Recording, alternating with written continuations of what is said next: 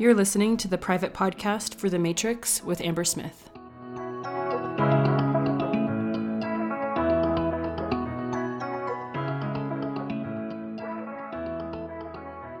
Today's new topic we're talking about the art of aligned action this month. And we'll go through each Monday. I'm going to have like a different topic. Today is about one on one. We're going to talk about filling groups. We're going to talk about content, Today is about one on one, so I want to just jump into that. But I wanted to start off with like what I think of as what does art of aligned action mean, just so that we have like a guiding principle for the whole month. and so I wrote down using principles to guide your decision making and action that you take in the short term to get what you want to get in the long term. And so when I think of aligned action, this is not just what feels good hero. Like this is, you know, whatever. I'm gonna experiment. And I do believe in experimenting so that when I think of the word aligned, it's always with something in the future. And it's what I'm trying to create, which is why we have to know where we're headed so that we know what action to take. The action should bring us closer to what we want in the long term. And so there are going to be trade offs, right? That means in the short term, sometimes we're going to do things that are not comfortable so that we can create what we want in the long term. And so this whole month, I'm going to talk about two principles for each of these things, which I've never taught it this way before. So I'm kind of excited to explore what this means for you. And the two concepts that I'm going to kind of show you and demonstrate is flow versus friction. Everything we choose has an element of flow and an element of friction. We have to know where we're at in our business to know how much flow we should have and how much friction we should have. For example, when I was a brand new coach, I had way more friction. I would do a lot of things that I don't do anymore because I've built a system. It's almost like I put in the time in the beginning so I could reap the reward later.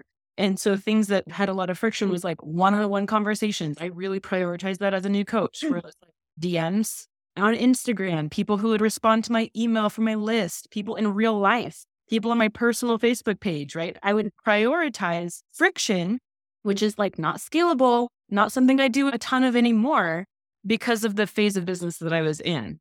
Now I have a lot more flow where people are asking me about one on one. It comes from different places. And so there's going to be four, five, six, seven, eight. I have eight ideas for you on how to create one on one clients. And so I'm actually going to write them down.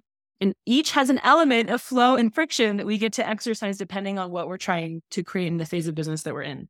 So these eight ideas are content, conversations, renewals, free calls that we sell. I just had like a podcast episode about this. I think many of you guys probably listened to it. So it's a little bit different than conversations that happen organically, right? This is like a formulated, structured call that we sell in order to get conversations going with our people. Network. So I would use this as like people you went to high school with, people who are on your current Facebook group stuff, people maybe you worked in corporate and you're connected with those people maybe you're still in corporate and you're connected with these people your current network ascension i experience this a lot where people join something like the matrix or a master class and then they kind of move up in offers until we work together one-on-one word of mouth. And this is what you don't know about. I love word of mouth because it's like people talking behind your back but in a good way right? Like they're telling their friends about you. They're telling their colleague about you so that's not something we can control. It has a lot of flow, right? There's not a lot of friction to creating word of mouth, except you have to be really good at what you do. You have to really serve your people so that they want to tell their friends about you, right? And then referral. Word of mouth and referral are very, I would say, related. They're a little bit different. I think word of mouth is people are just talking about you. Referral is like, hey, you should work with Kaylin, right? They're telling someone. And so, what I want you to consider this is like my little mental model for today.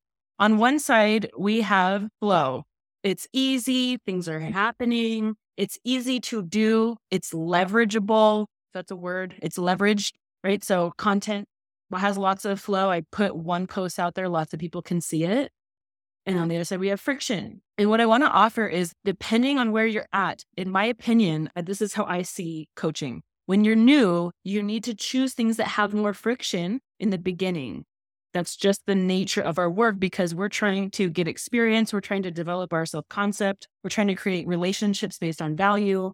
And so, if you've never been fully booked, if you're within your first year as a coach, I think a lot of what we should do, and this is what I did, I created a lot of friction in my business, which means it's not scalable. I wasn't worried about how it looked. I wasn't worried about if I could scale it in the long run. I wasn't worried about being high ticket at all. I just wanted to get experience. I wanted to learn my own onboarding process. I wanted to learn how I could basically like be a coach. And so we'll go through down each of these on a list. And I want you to apply this in your own way. And I'm going to think of it like a sliding scale, right? It's not like binary. It's like it's either has friction or has flow. Usually it has like an element of both. It's how much friction, how much flow. So the example that I gave with content is like it's super easy to create content. And I think the mistake that I made as a new coach is thinking my content would create clients. And I think a lot of us probably hope that it does, right? It's a lot easier to type things on Canva and publish it than it is to actually DM someone and say, Hey, I'm taking coaching clients. Do you know anyone that's looking for a coach to blank, right? To help them in their life.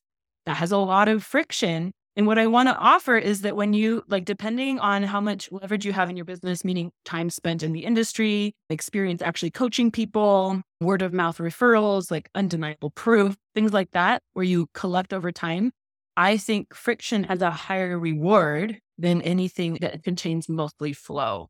So, like when you're a brand new coach, yeah, do renewals and word of mouth and referrals sound great? Yes, but you're not going to be able to develop them if you don't have any clients. And so you actually need to do more friction, which is like, I like how there's a great book called Shoe Dog, and it's about Phil Knight growing his business, Nike. Ever heard of that? he talks about his like grassroots phase of his business where he's like going to track meets and like driving his crappy car with these shoes from China that he bought or Japan. Anyway, like grassroots, right? Like not sexy, not scalable, not incredible flow. And I think that there's a season of business, especially for coaches, where we need to go through that. And if you're trying to skip that part, it's probably why things aren't working. And now there's this phase. So I want you to listen with just as neutral as you can, because some of you need less friction and more flow, and you're ready to change your messaging, change the way you do things, depending on how much experience you've had, who you're currently working with, what you're trying to create. And so, like I said, it's a sliding scale. Next one is conversations when I was a brand new coach, I spent a lot of time having conversations. I didn't try to measure is this conversation going to pan out into a coaching relationship worth $3,000? I wasn't worried about that. I was worried about this individual person. I was developing my reputation as a coach. I was developing my skill set. I was developing my process. Like, how do I enroll a client? And so it wasn't like, will this person become money in my business? It really was planting seeds and getting what's the right word? Like I am going to go with like the reputation of who I am as a person. Was I trying to be transactional? Was I trying to value? Value versus transaction, if you think about it on the flow and friction continuum, value has no direct payback. I don't know if I'm going to get paid from this person. So there's a lot of flow. And what I found is when we do more of the flow activities, it comes back later. Friction is more for the now. And so when I would add value, I didn't necessarily sign that client, but I developed a relationship over time. It was always worth it to me because I was in it for the long game, right? Like I talked about at the beginning, aligned action is being more concerned with what I'm creating long term. I mean, I want the short term wins, but it's more about who am I becoming? What results am I working for in the future? Renewals, like I said, little friction, right? I guess the friction of actually working with a client. But in general, you don't have to do a ton. You're already doing your work as serving the client. And the friction is being your best, developing your skill set, actually having a renewal conversation. But the flow is they already like you, they've already been in your world, they're more likely to renew. Free calls has a lot of friction. You have to put yourself out there, you have to do a lot of effort in the beginning to get people on the actual call with you. And they might not even sign up, right? And I think there's this thought we have like, this isn't worth my time, but I absolutely think it is, especially if you have a blank calendar trying to be a coach fill your calendar with free calls or like some people call them like coffee chats. I think when I see the word free coaching call, I think more of like an offer that you created with a specific focus for the client, full of value. Networking, I think depending on who you are, like if you're a super chatty person, networking might come really easily to you. For me, it did not. It had a lot of friction. It did not feel easy to me to like talk to people that I used to work with or went to school with about what I was up to. And so this is one that I don't teach a ton. You probably noticed I don't teach a ton of like how to network. But I will say that having your own network, you all have a network, whether you think it's awesome or not. And it is interesting. Sometimes it's like the clients are sitting right under our nose, but we're like too busy. Like, how do I create content to sign a client? It's like, well, is there anyone in your real life that you could just talk about what you're doing that might be interested in coaching? Like, that's where I would start it feels uncomfortable, right? The friction is risking in relationships, feeling uncomfortable, feeling stupid, worry about their judgment. That's where the friction is in networking. Flow is you already know these people, they already know you, because that's like the hardest part about meeting people online is they don't know you. I don't want to tell you all my secrets. I don't know you, just met you, right? Versus someone that you know maybe has seen you develop and seen you grow. Ascension, I think, has a lot of flow after you've built your programs. So, you know, the friction is time, value added, creating these things for people to experience you before they ever work with you one on one. So, like the example that I gave was master classes or a group program or a smaller one on one offer. Like I've seen a few of my clients do this where they offer like a month intensive or a Voxer experience or something, and then they ascend into like a full blown six or 12 month one on one coaching experience. I think for me, I always know I want an ascension model, and we're going to be talking about the ascension model later this year.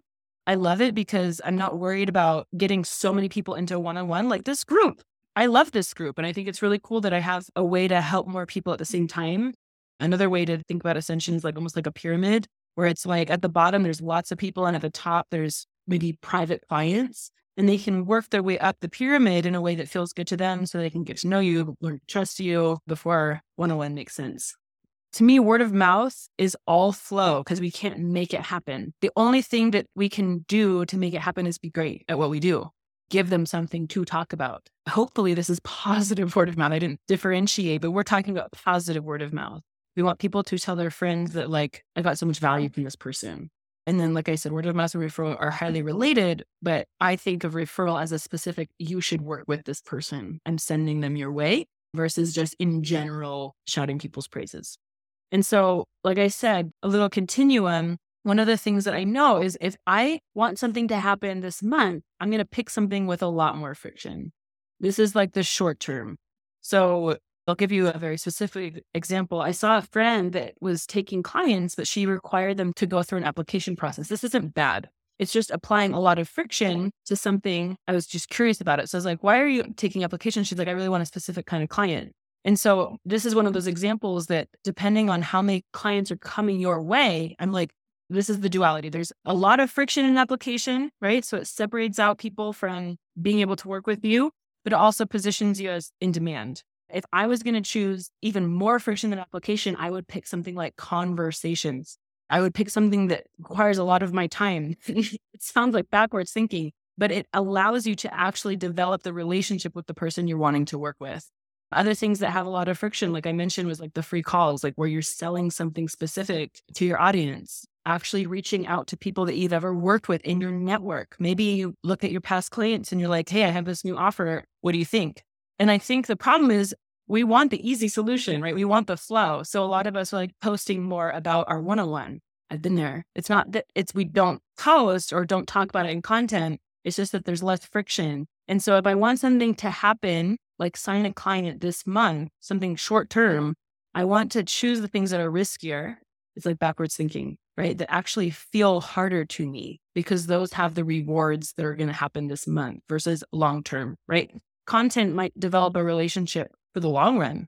They might be interested and they might even ask about what my one on one offer is. But in the short term, real life conversations with people, real invitations. Maybe, like I mentioned, talking to past clients or talking to my network about what I'm up to and asking if they know anyone. This is why I really like the book, The Prosperous Coach. He talks about high friction activities that are in alignment with signing clients and slow activities where it's more long term when we're not trying to be transactional, we're really just trying to open a relationship.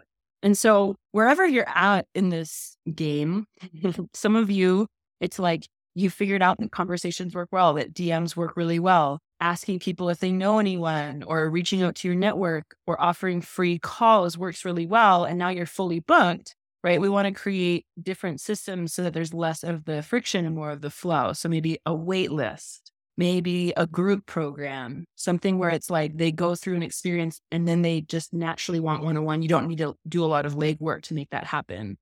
If I was going to write this down, I would write down these eight things that this is aligned action for creating one on one clients and I would start to ask myself, if I had clients, I would look at these, where did they come from? That's a great exercise.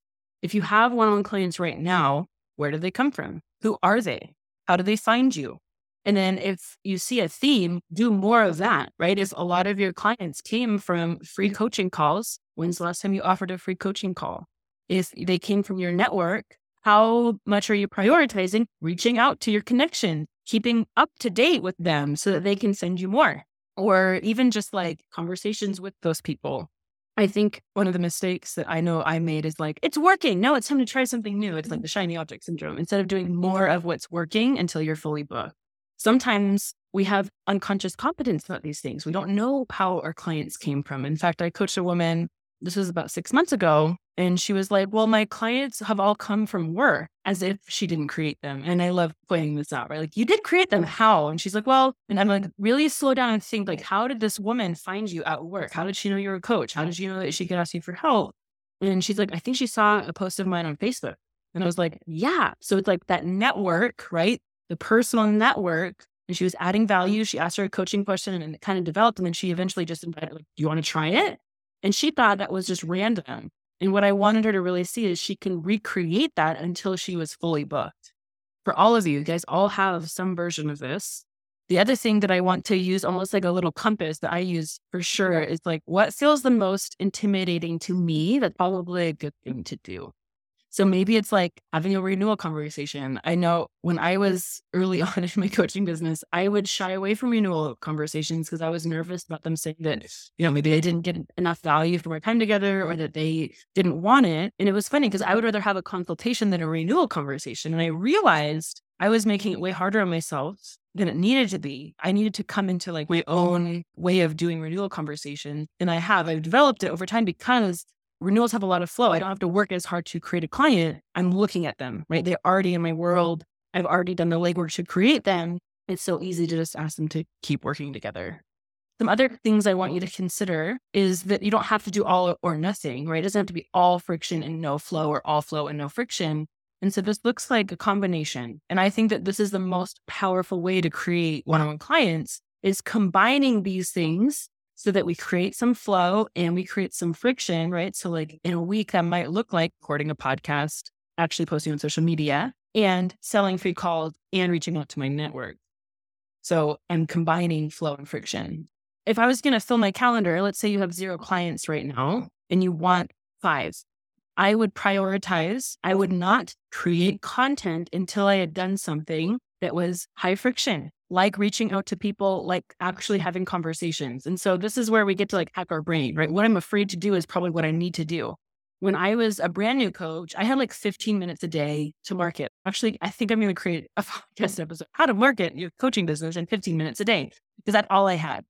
And I remember being like, what's the most important thing I could do here? And it was not to make a post because I couldn't control if people could see it, but I could control if I texted a friend and just like saw how she was doing. If I reached out to an old boss and saw what she was up to, and then if it came up, I could talk about coaching, actually DMing people, commenting on people's posts, things like that. Like I could control that. And that would be something that they could actually see. Lots of friction. This is risky business. It felt very risky to my ego to talk about coaching, especially to people I knew. But those are the things that had the highest short term advantage for me. It could literally create a client that month. And so I prioritized that so there's basically three things I did in these 15 minutes. And I wouldn't overthink it. I would just like bust it out. So like if I want the coaching business, this is what I have to do. And so I go to big accounts like Tony Robbins, like the Life Coach School, like Jody Moore, people that I knew had my people, that they were already attracting the people that I wanted to talk to and I would comment on the comments. I wouldn't leave my own comment. I would respond to people's comments because I'm like, this person is going to see it and they're a real human, right? They're actually going to see me respond. And I did it in a detached way. I didn't do it in a way that like secretly they're going to want to hire me. It's like, I'm just adding value. I'm putting value out and I trust that it's going to come back and my name will be out there. People will see me. I did that for five minutes. I would do as many as I could in the five minutes, right? If I went to Tony Robbins and he posted a thing about relationships, I would go to the comments and respond to them like five. This is not a sexy way to build a business. And I understand that this is a lot of friction, but this is literally what I did in the beginning when no one knew who I was, when no one knew I was a coach. Or if people did know I was a coach and they're like, oh, you're a life coach, right? Those weren't my people. There's a really great marketing story that you've probably heard of, but it's like, how do you be the best seller of hot dogs? And then marketing teachers asking, like, do you have to have the best product? Like, what lowest price? What is it? He's like, a starving crowd. I remember thinking that, like, okay, what that means to me is that there's already people looking for what I have. I just need to go find them and place my hot dog stand by them, right? This is not like lean back. I'm going to create content and people will find me. I think that there's a time and place for that after you've done some work to create the reputation of over delivering, of creating value, of being in integrity. Some of you guys tune out. You already have done that in your business. But I would say if you're not creating the clients that you want, or you've just, you know, raised your prices or you're in the grunt work, this is very relevant that most people just aren't willing to do. They aren't willing to have these kinds of conversations and do this kind of work, this like high friction work. And I was never unwilling to do anything. I was like, I will do anything to make my business work. So that was the first thing I did in that 15 minutes of marketing. The second thing that I did is I would respond. So, you know, on Instagram, like you follow some people and some people follow you. I would go to the people who would follow me and respond to their stories, not with like an unsolicited DM. I would genuinely just be planting seeds of relationships. So it'd be like, your kid's so cute. Like just basic response. So they saw my name, they associated with positive things, a relationship that they might want to grow. It was not like a high pressure situation. If it naturally evolved into them asking me about a coaching session, I would invite them to a coaching call with me. And that didn't always happen, and it's fine. Some of them we just became friends or just acquaintances online. The third thing that I did in that 15 minute was post about my offer because in my thinking, after I put my name out there on other people's platforms with real human beings, maybe I've DM'd people, whatever, my name is out there and people are like, who is this person? If they came to my page, my Instagram, and they watched my stories, they would see me talking about what I do. And that was like my little, if you want to use the word funnel, that was my little funnel for one on one. Along the way, I would always look for places where I could invite people to a real conversation with me. I've had people, I'm like, call me. And I would like send them my phone number, like right then. Like if they talked about something they were struggling with, I'm like, call me. I'll talk to you about it. I was available. I didn't pretend that I wasn't too cool to have conversations because I'm like, this is what I do. I'm a coach. And those are the three things that I did every single day until I was fully booked that was a lot of friction. And it was 15 minutes. So it wasn't like mind bending how much effort I was putting in, but it was effort that like I just didn't have an ego about the effort required to get my business off the ground. When you comment on people's comments, what kinds of things were you saying? Did you expound on their comment, ask them questions? I would try to find ones that were asking questions. So, like to use a Tony Robbins example, it's been a while since I've done this. So I'm glad that you asked this. It would be something like if he was posting about relationships and they had a question like, What do I do if my husband doesn't care about personal development? If you go and look at big accounts, there are literally people asking questions. Like, I wouldn't necessarily ask a question like that, but like there are people that do. And so I would just respond with value and with a lot of kindness and not trying to position myself as like the most knowledgeable person. Like I try to validate first and then offer some thoughts. I'd be like, I hear you. This is super hard. When I started my personal development journey, like my husband wasn't super on board either. What I did is I just found communities where I could feel support and I would try to, and it was like a really thoughtful response. It wasn't a quick one. Usually it was really long and it was very value focused. It wasn't trying to position myself as like this person. It really was a value because this is what I also other people were going to read my comment to that question. It wasn't just about the person. I did not want to seem like I was fishing for clients. I really wanted to be someone who was adding value. You could also do this in Facebook groups. I think the mistake is when you go into this as a transaction, we think differently. Like, how can I say this in a way that gets them to want to hire me? Wrong question. How can I say this in a way that genuinely helps them forever? That's the right approach, right? We're genuinely trying to be helpful, be of service. Sometimes I would ask them more questions, but for the most part, Kaylin, I really would just like look for people who are asking questions. Or it was someone who left a comment that I thought was also very insightful. I would be like, this is an awesome thought. It wasn't just me being the hero, it was also just being visible to people. So sometimes it was like, I love this idea. Maybe they added more value. And I was like, I love this idea. This is so awesome. Just getting my name in different circles especially I think I had to do this because I wasn't like part of groups or anything. Like I just was like winging it. So I was like, well, there's people out there. Let me put my name in front of them, you know, and just be a support. Like that's why I want to coach anyway. And so I think when I think about that phase of business, it was a lot of tedious work. One of the things that I think is misleading is when we get into the online space, you hear people talking about passive income or on the energetic side, like being a magnet to ideal clients, like attracting them. And I believe that. And I never want to leave it up to something that I can't put my own effort into. I believe in both. And I think that creation, right? Attract and make things happen. That's creation. I never wanted to just like post and hope that people would respond to me. I wanted to be initiating. And I think I've coached people who they've made a lot of money and then maybe their business takes a dip. And I'm like, well, maybe it's time to offer one on one coaching to get some cash flow. And the shame that they feel, it's very interesting to help people process this because, in my opinion, like I love one on one. It's not something I'm like ashamed that I still do. I'm like, I love one on one. I'm always going to have it. It's one of those short term wins. I can sign a client this month. I can sign multiple clients this month if I'm willing to combine friction and flow. And I think the more you put in, Later, your business has a lot of flow where you are getting renewals and referrals and word of mouth, and people come from your group programs, or they come from a masterclass, or they come from your network. And you don't have to do a lot of those gritty, that's the word because like gritty, massive action pieces of like conversations. But there's a time and place for that. And it's knowing where you're at. Because some of you guys have clients and you're afraid to do this flip where you do more flow, less friction.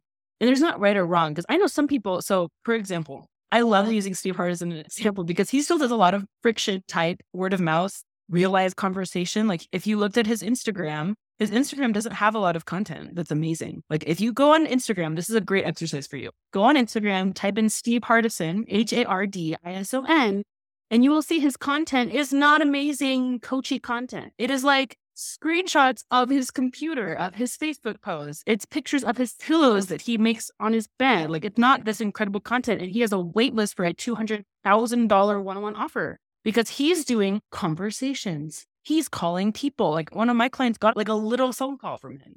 And he's literally doing high friction activities because that's how he wants to do it. So I just wanted to say that as an option. Like you don't even have to create content to sign one of your clients. You literally don't. You could just do conversations, meeting people, adding value, telling people that you're a coach, inviting people to have a conversation with you, and that could be your whole business model.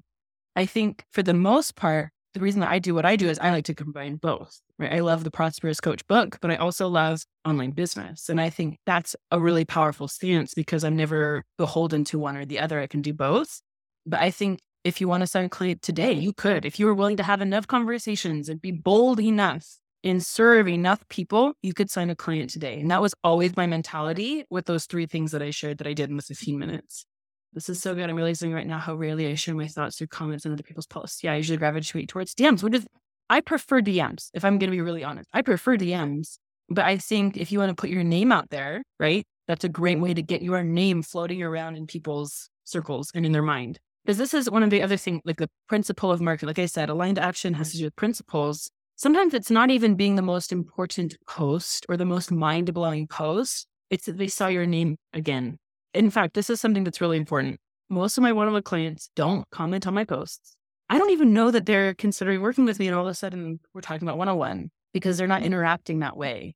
And so the lurkers, I love lurkers because they're the ones that are really probably deeply considering what I'm sharing. And so don't use your social media as a gauge for whether you're doing the right things. I prioritize like conversations I have and obviously like the actual clients that I have. But in the beginning, it was like, how many conversations am I actually having?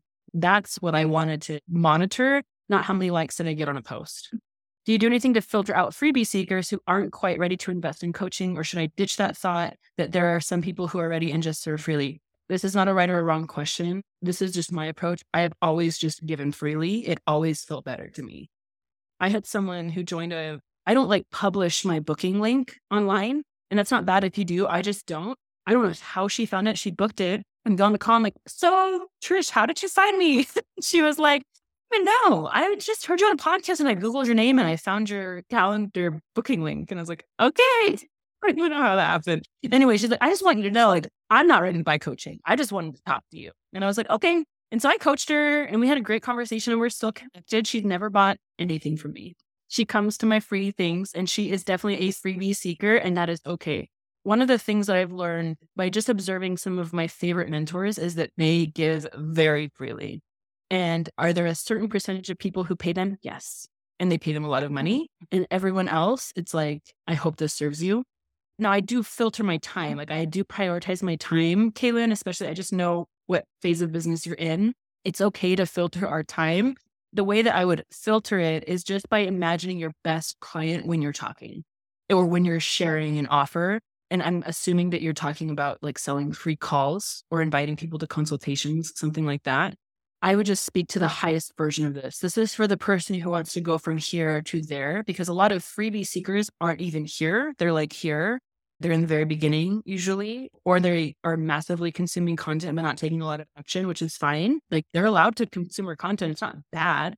It's just that who's primed and ready for coaching is probably further along in their journey. So you're speaking to that person who's a little bit further along in their journey. If I'm still pretty willing, like if someone's like, I don't know if I can afford you, but I'd love to talk about coaching, I'd be like, sure, let's jump on a call. I still do that. Now it might be in three weeks. That's when I have time. Or you might not have time when you have time, but I still want to be that kind of person. Now, I think that this is an interesting boundary to come up with. If this person has been in my DMs for weeks, I will say I actually created a one on one client this way because she was always in my DMs. After every podcast episode, she'd have questions about what I was talking about. And in the beginning, I was just really excited to have someone responding. That was like, I had a lot of time to have high friction in my business. So I would actually respond. And over time, I realized like it wasn't an appropriate boundary because I had paying clients asking me similar questions and I would invest a lot of time into responding and giving them support. And so one day I was like, you know, I should name her Jessica. You know, Jessica, I actually think you'd be a really good fit for coaching. I know that that feels like a really big step, but the questions that you ask are very high level. This is the kind of support I give my one on one clients. I think you'd be a really great fit. And if not now, that's okay. But I do want to hold a boundary in the DMs because I have clients that are asking similar questions and I give similar support to my private clients. And I am no longer available for this kind of relationship in the DMs. And it felt very risky. It did not feel good because I was like, oh, like, what if she hates me? She ended up becoming a private client, not right away, but I think I gave her the space to see herself in a container because I was wanting to hold a boundary. So I wanted to say that too, because sometimes there's this balance of giving and having boundaries so that we are in alignment with the kind of person we want to be as far as like what we deliver to clients versus what we deliver to other people. So I always try on how it feels. Does it feel good to over deliver like this in the DMs for this client, Jessica? I was like, it doesn't feel good anymore because if my paying client found out I was doing this, I would not feel like I was in integrity. And that's how I knew it was time to draw a boundary. And so if you're worried about over giving, that's what I would try on. Like, does this feel good if my paying clients found out this is how I was offering value, even if they never did, right? Just integrity. Like, is this something that I want to give? Because I do give a lot, but I do have boundaries. So that's my two cents. That. So I want you to come up with like a little plan. I shared with you like my little plan of three things that I did every single day. And one of the things that I don't talk about a ton, but like I did it without trying to attach anything to my activities. I just did it. I'm like, this is the kind of person I am. I mm-hmm. add value. I let people know what I do and I talk about how they can work with me.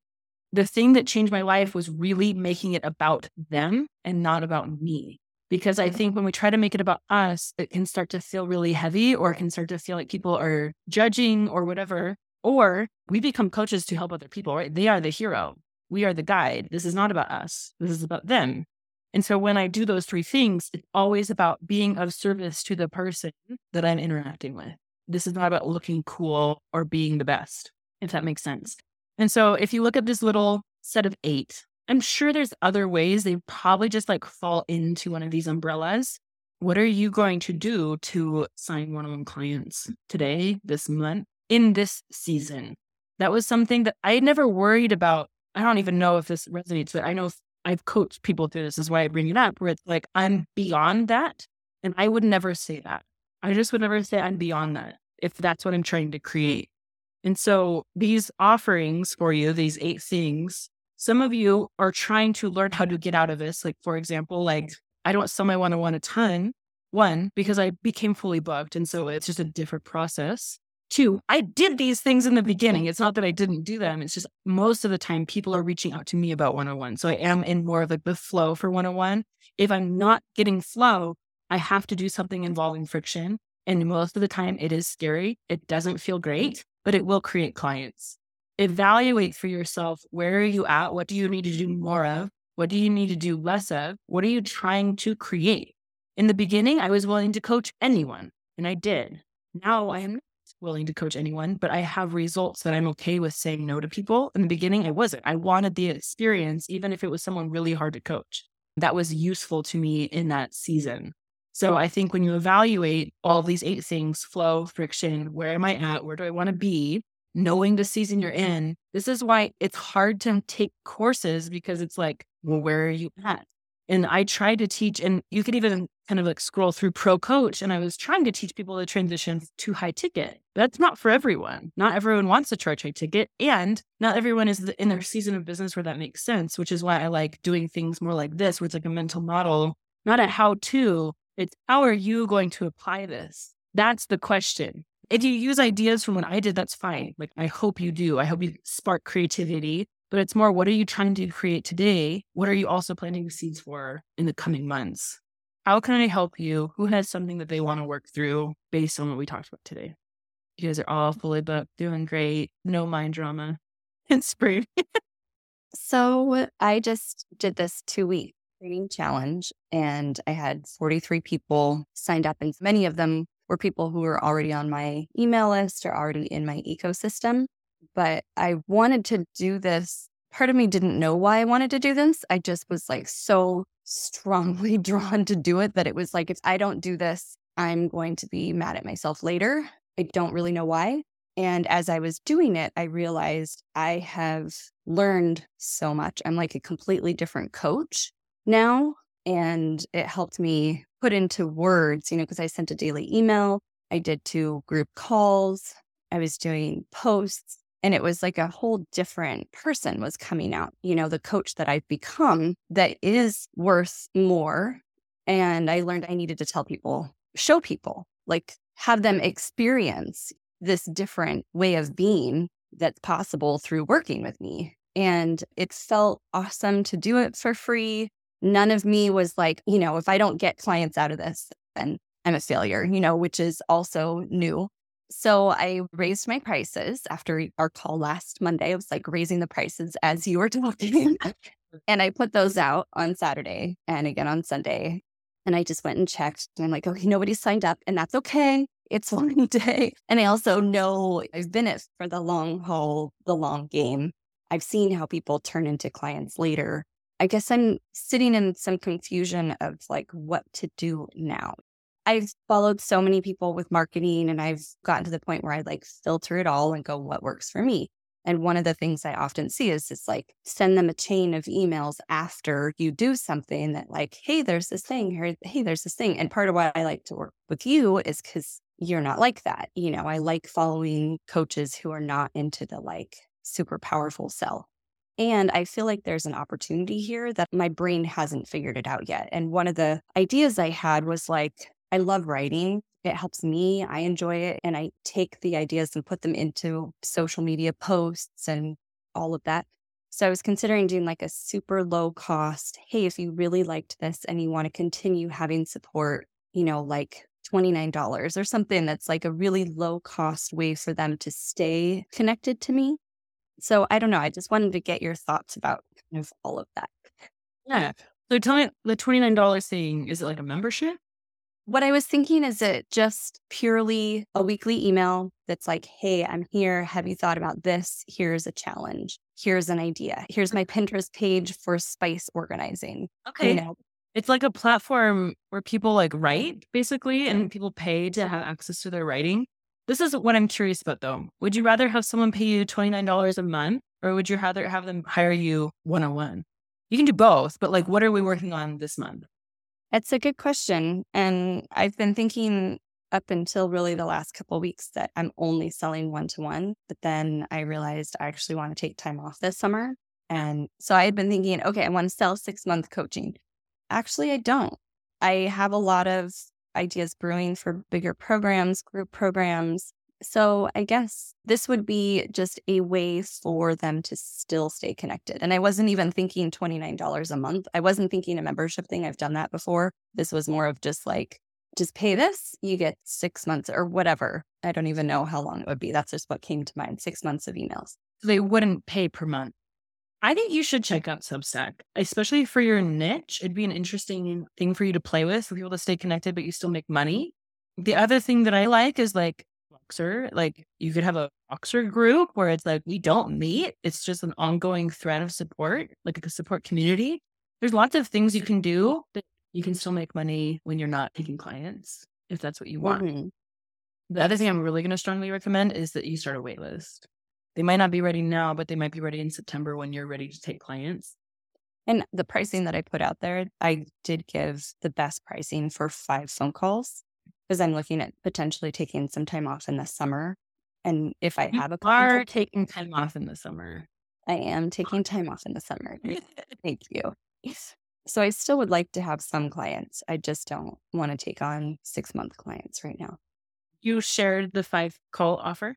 So, and you already sent that in an email. So, this is what I like to do. How well do you know these people? Some of them really well. How do you feel? Some them are already clients with me, but Okay. you know, their calls will be ending in the next Mhm. month or so. How do you feel about personal reach outs? Awesome. That's what I put down as like the thing that I'm most afraid of. It also has the highest return is my personal reach outs. It like makes my heart skip a beat thinking about it. And I have a huge positive response to it. So yeah. This is our advantage to a big brand. Like, we can actually spend the time to write a really beautiful, thoughtful, personalized message to someone and be like, from real service. It's not about like, I'm trying to hit my numbers for the month. It's like, I know this particular offer would really resonate with you. And I can't stop thinking about you. I'd really love to hear what you think about this. hmm And then if they don't respond, they don't respond.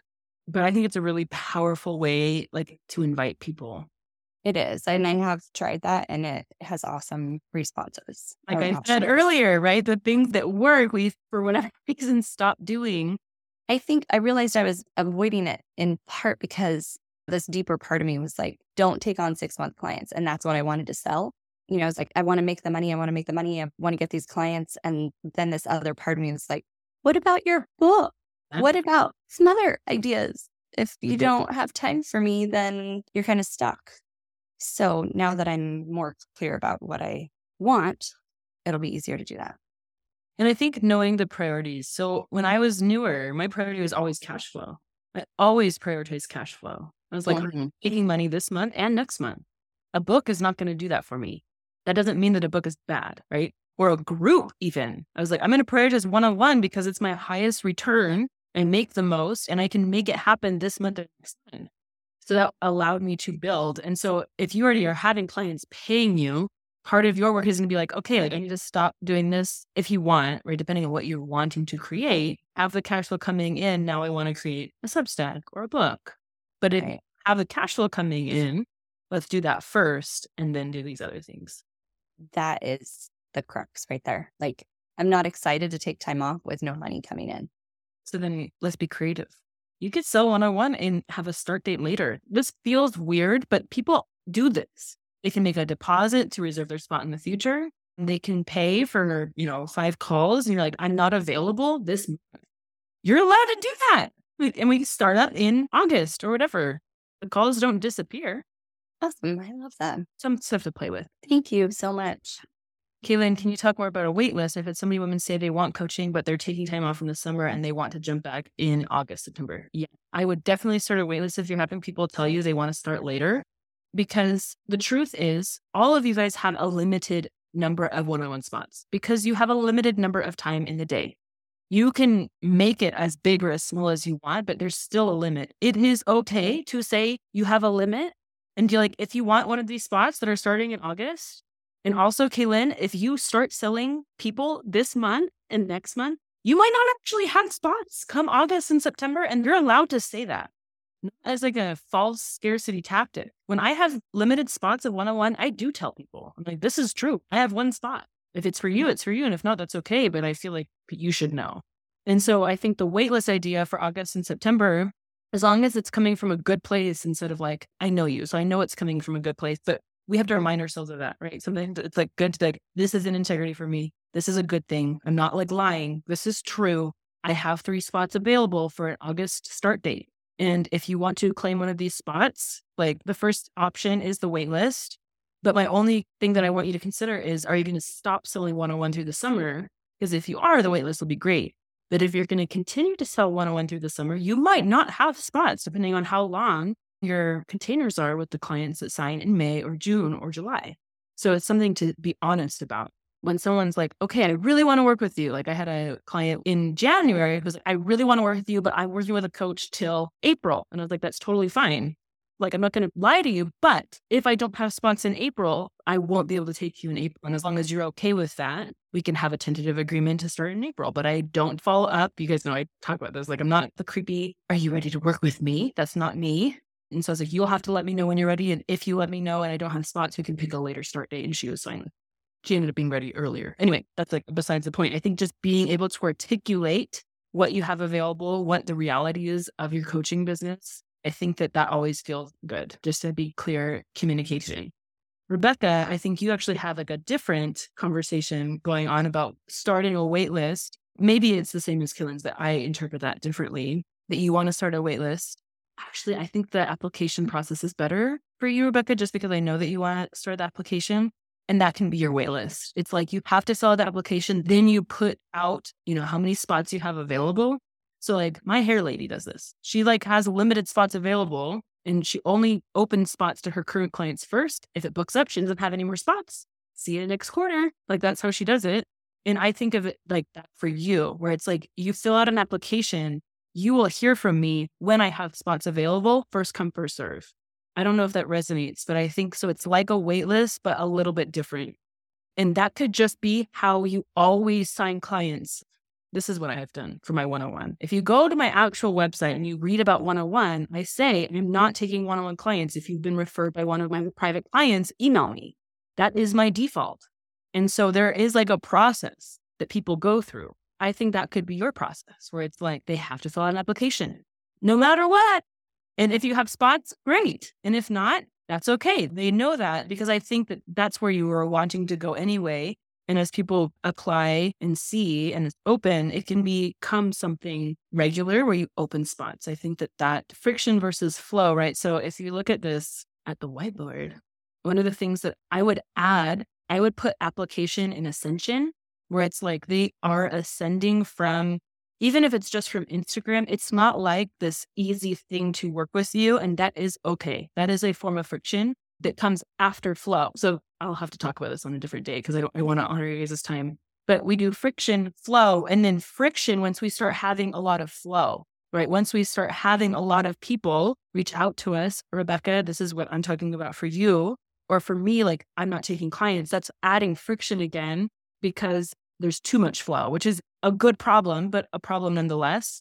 Or in Rebecca, your case, like when you sign a client, you've got a lot of work. So it's not like you want five clients. I mean, I'm sure you love the money of five clients all at once, but the workload of five clients all at once, you probably don't want. And so you want to stagger it. So you want to increase some sort of friction so you can decide when they start, when they pay, when the project is completed, things like that. So I really like the application for you. Let me know if that resonates though. That's what I would do. I would make everyone fill out an application and then you open spots when you actually have spots. Okay, any other questions? Doesn't have to be about applications or waitlists, anything about one on one clients from anyone. Yeah, this conversation at the end got me thinking.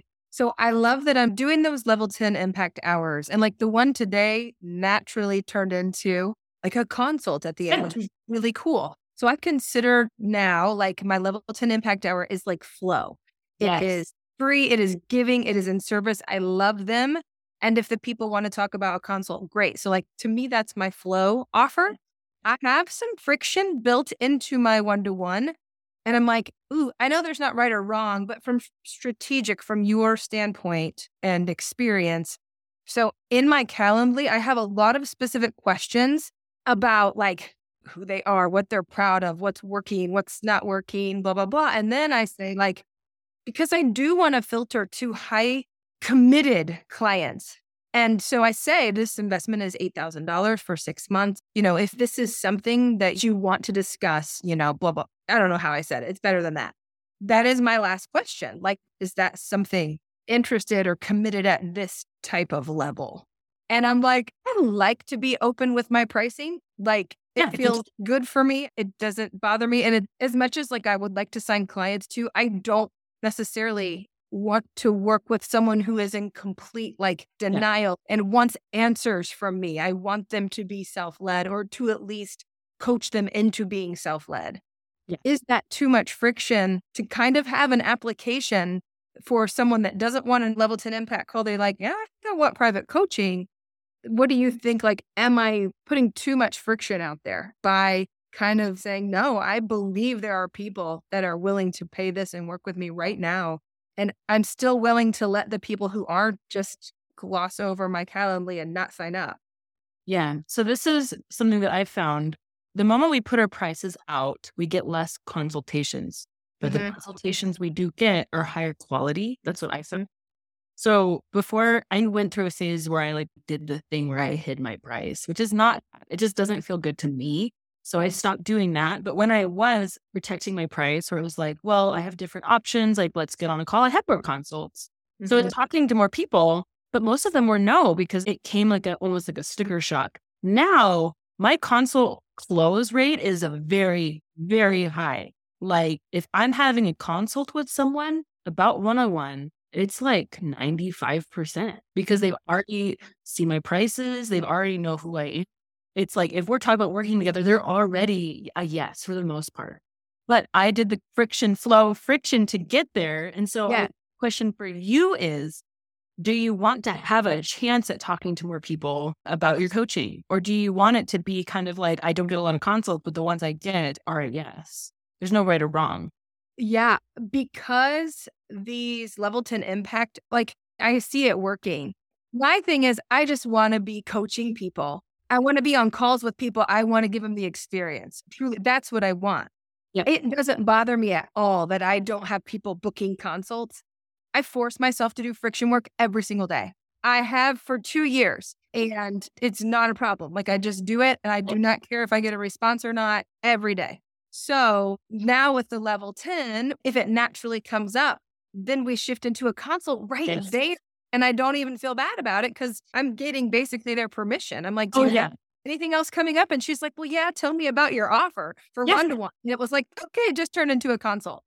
Those are my favorite kinds of calls because they ask you about it. And so it's like permission granted, but that's not how it started. It started with service, which always feels better to me. So I think if you're okay with that, go really hard on selling the free call and okay. do that. It's a numbers game at this point. There's this yeah. that happens where you will just start signing clients if your focus is on service. And then you let your one on one be what it is and just know you're not going to have people booking consults because like I use Rich Litvin a lot. Like his mm. one on one's $185,000. There's not that many people booking his call, right? If yeah. they do, they've already gone over the price objection, who he is, what the offer is, because the details are on his website, or they've had a conversation with him before and so it's like flow, friction, flow, right? Or friction, okay. flow, friction, depending on, I guess it's more friction, friction. so if you're okay with that, then we're creating flow into the level 10 impact hour call for you. Yes. Okay. that sounds good. Like I'll just leave it because that's what I want. And I'm getting people the way that you help me sell a free thing, which is not selling the free thing, really. Like, yes. Yeah. And I would still talk about your bring out your badass on your Instagram. I wouldn't do it as much as the level 10, but I would reference it and I would bring it up because then it's like what I was talking about earlier, right? Like service, service, service. I have this thing. And they're like, I just had a great call with Anne. Tell me more. Yeah. Thing that I'm going to throw out there. I was always really scrappy. scrappy. In the beginning, I would invent, I still do invent custom one on one packages. You mean if required at some point? It's not that I'm giving up on bring out your bad. No, it's still there. It's The name. It's the same thing. It's like so. As an example, my Ignite Your Life. It was my seven thousand dollars, six months, big one-on-one package that I. After I read the Prosperous Coach, I was like, "This is the kind of person that I am." So I went to. Yeah.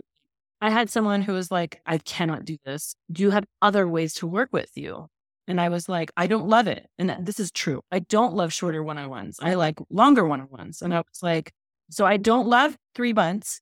Can you tell me why you want a three? Then I kind of made them tell me that they're actually going to get something from it because I don't love the shorter for a lot of reasons. I didn't offer this to everyone, but I offered it to this person who was like, okay, I'll do a $3,500 three month package with you. And she's like, done. My husband's always like, you're wheeling and dealing. He'd always tell me that because like I would invent things because I was willing to do things that I'm not willing to do now. But then just so I can have the experience and the cash flow, because that was very important to me.